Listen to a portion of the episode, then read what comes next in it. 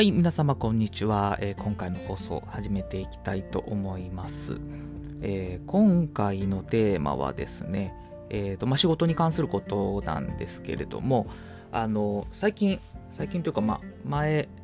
以前にどれぐらい前かちょっと忘れてしまったんですけど、えっ、ー、と、トヨタ、トヨタ自動車の社長の豊田昭夫社長が、えー、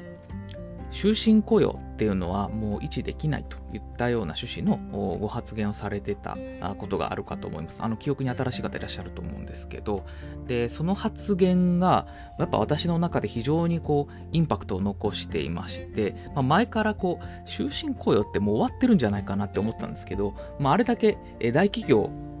のもう日本の、代表的な会社と言われる、トヨタ自動車で、あの会社でさえ、まあ、そういうことを言うということでも完全にあのもう崩壊してると思った方がいいということを思っていて、で、えー、やっぱ会社っていうのはいつ潰れるのかわからないって思わないといけないなっていうことを思ったんですね。で、特にやっぱ大きい会社にいると、えーと、そういうことって全然わからないんじゃないかなと思うんですね。私もあの比較的大きい会社に勤めてますので、なんかその自分の会社が潰れるってあんまりイメージがないんですけど、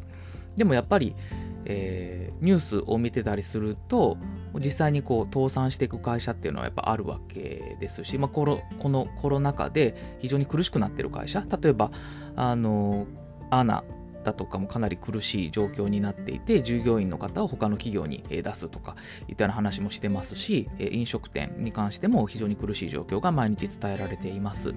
でやっぱりその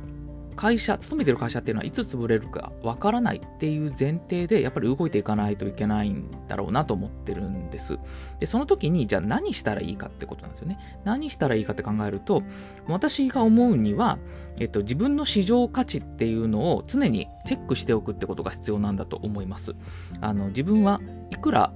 で、えー、働ける人間なのか、あの自社以外でですね、自分が今働いてる場所以外で、えー、働くってなった時にいくらで働けるのかっていうのを確認するっていうのが大事かなと思っています。でそのために、えー、転職サイトこれに登録しておくっていうのがいいのかなと思ってます。今私もあの登録してます。はい、で、えー、ちょっとオファーとかがやっぱ出ると思うんで、あの自分のあの経歴だとかっていうのを入力しておくと、それでオファーとかも出るので、それで年収のところを見て、今と同じぐらいなのか、もう少し高いオファーを受けられそうなのか、逆なのかっていうのを確認して、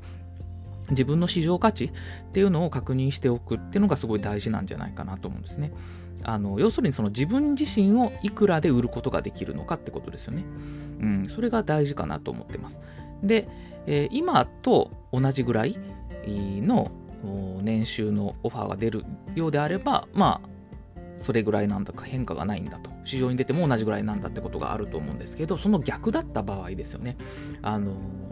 低い金額しか出てこないっていう場合はやっぱりちょっとあの戦略を見直していかないといけないかもしれません。やっぱりどこでも働ける力っていうのは非常にあの大事かなと思いますので、えー、それをちょっと意識した方がいいと思うんですね。その履歴書にこう書ける実績だとか、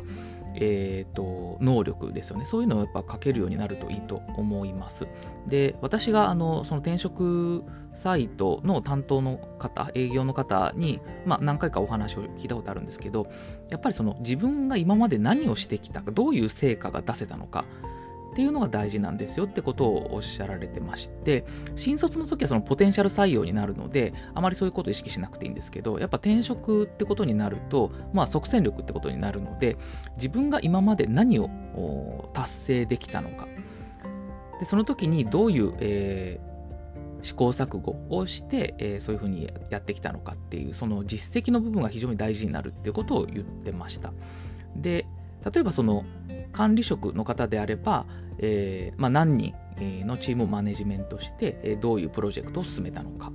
で、えー、そこで苦労した点は何だったのかとか達成したことは何だったのかっていったようなことを話すっていったようなことですね。で、管理職じゃない方に関しては、えー、どういう案件、どういう仕事をやって、どういう成果が出て、で、売り上げにいくら貢献したのかっていったようなことですね。そういうのを話せると非常に強いということをおっしゃってました。で、あとは、英語ですね。英語もできるに全然越したことはなくって、えっと、やっぱ TOEIC の点数が高い方がいいようです。で、別に英語の、えっと、実務ができればそれで問題はないと思うんですけど、TOEIC の点数がある方が、やっぱりオファーとしてはいいオファーが出るといったことなので、えまあ、私も TOEIC、えー、また勉強続けていこうかなというところを思いましたというお話です。はい。ということで、え今日はですね、えー、自分の市場価値っていうのを確かめるという目的で転職サイトに、え登録するのはどうですかといったようなことのお話をさせていただきました。えー、もうすでにされている方はそれであのいいんじゃないかなと思いますし、まだの方はぜひ一度あの試してみるといいんじゃないかなと思います。あの今までえー、自分の視野がどれだけ狭かったのかっていうのが気づけるかもしれません。まあ、もしかしたらあんまり変わんないかもしれませんけども、私の場合はだいぶ広がりましたので、あのぜひお勧めしたいなというふうに思っています。はい、では今回の放送はこれで以上とさせていただきます。どうも聞いていただきましてありがとうございました。